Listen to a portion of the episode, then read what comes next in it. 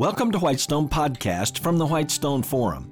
This podcast is for business and nonprofit leaders like you and me, specifically designed around building, polishing, and leveraging our competencies. Each episode will provide a lens through which ever growing citizens of God's kingdom can think about very effectively impacting every one of their organizations. For Whitestone Podcast, I'm Kevin Miller. In your workplace, are you more of a generalist or a specialist? Wait, here's a better question. Because you are more one than the other, what's the key hazard of being a generalist versus being a specialist? Well, let's get a couple of kinds of profiles out of the way from the start.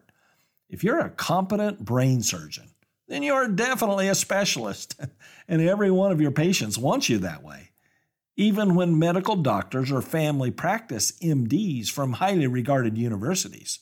There's not much appetite from patients for such doctors opening up skulls and wielding sharp scalpels or super micro tools. Let's face it, we live in a specialized world, and we need very specialized experts doing the surgeries, the electrical work, the building of bridges all that technical stuff. In fact, the full degree and competency of specialization for all the products and services we take for granted in a place like America is one of the great, unremarked upon privileges of our day. So, a big thank you to all you high end specialists out there. and one of the developments that recognizes all of this has been the explosion of deeper specializations and certifications beyond or supplementing full degrees from universities. In the medical field, for example, it's often called out as board certifications. In a broad field like business, there are lots of certifications in many of the general classifications of business, from finance to accounting to marketing to project management to IT. All that has been a very helpful development. Except when it isn't. Sometimes people can be very good test takers and certificate getters and still end up as very poor, unsavvy, real world practitioners anyway.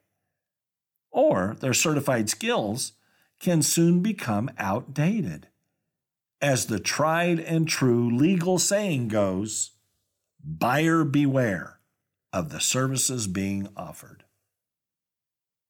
But even when specialists actually do know a whole lot of specialist things, they often need to know a whole lot more things that aren't seemingly of direct relevance to them. That's simply because we live in increasingly interconnected systems, and the world is always driving more and deeper interconnections. For medical doctors, a key interconnected system is the human body itself and the expansion of what I would call micro knowledge about each part of the body is astounding. But important interconnected systems also include hospitals and their configurations and services. And interconnectedness also includes pharmaceutical developments in their industry sector, and insurance, and legal changes. You get the idea. And you know, business and nonprofit organizations are no different with regard to interconnectedness. Please forgive the childlike analogy, but the marketing bone is connected to the operations bone and also connected to the legal bone. In fact, the marketing bone is connected to every other key bone in the organization. Yes, the operations bone and the legal bone, but also to the data analytics bone and the finance bone and the management bone and the HR bone and the IT bone. Again, you get the idea. And it's likely you know this because of your lived out experiences in your organization, where lightweight managers have often siloed themselves. Yeah, they've isolated themselves so they don't truly adequately know enough about the other major areas of a 21st century capable organization, knowledge that's vital to the enterprise, at least where it should be in the 21st century. Yeah, you know that when your key managers silo themselves, your organization is seriously not where it should be. Now, you might think that that would foster humility in such siloed managers and executives but it's actually often the opposite.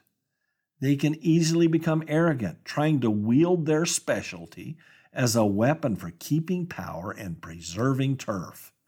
That doesn't mean they're automatically arrogant in style, but they often are quietly arrogant in self serving intent and results. So they end up weakening their organization. So, to truly be at the top of their game, in order to be great stewards for their organization, specialists need to become and sustain being knowledgeable in multiple areas. This allows them to properly integrate their daily role with other key areas in the organization. But here's the thing where are they going to learn this? Or see this modeled? Or both? Well, truthfully, the pickings can be pretty slim here. That's because many who are key executives or even CEOs in organizations perceive themselves as generalists who pretty much simply rely on specialists in key areas like IT, HR, legal, finance, and product centric issues. Problem is, these generalists' lack of specialized expertise in crucial areas are such that they are not just delegating to their key managers, they are actually routinely abdicating to their multiple managers' judgments and actions. Yes, that's abdicating, which basically means they stop managing the area they are ultimately responsible for. And what a mess that creates. Maybe not today, not tomorrow, or not even next year, but it's a sure route to long term disaster. Sadly, the phenomenon of these top executives abdicating is in epidemic status in complex societies. And then mid level managers have only seen and experienced the dysfunction of top executives who routinely abdicate to specialist managers. Yeah, who have siloed themselves. This creates a compounding effect because mid level people excuse themselves from high expectations when their leaders abdicate at their level. In my observations over decades, this occurs a whole lot in both Christian and secular organizations. You might say, education is the answer. Well, that's a start. For Christian leaders, applying biblical practices is of paramount importance. But seminaries have been criticized for decades, often by many pastors themselves, for the lack of preparations in managing the org side of Christian mission. Oh, no, you might say. Ministries are not supposed to be run like businesses. Well, if so, why can they go out of business? hey, great stewardship is God's standard for Christians everywhere, no matter the organization's mission. And in business, don't count on degrees like an MBA. Some are awesome, but many can be spotty in quality, integration, and practical value, even if they enjoy prestige. Also, real world time spent in many a bureaucratic enterprise can be a danger signal for actually learning wrong. and don't count on glitzy bullet points on resumes. In short, you need to wisely probe each possible hire. Yep, you got to be discerning. All this is understandable because each area of expertise has become complex. But for the Christian, it's simply unacceptable to accept a poorly stewarded future. And no, the Lord hasn't spoken to you to take a leadership position where you're not truly equipped to be a great steward. Sadly, that posture seems to be fairly commonplace. So let's recap. Here's what we can pretty clearly say are the overarching key hazards when it comes to specialists and generalists. Often organizations have specialists who haven't endeavored to truly know enough specifics about the disciplines adjacent to or relying upon their expertise. Then, organizations can easily have top leadership who abdicate to key people without challenging, guiding, and integrating astutely.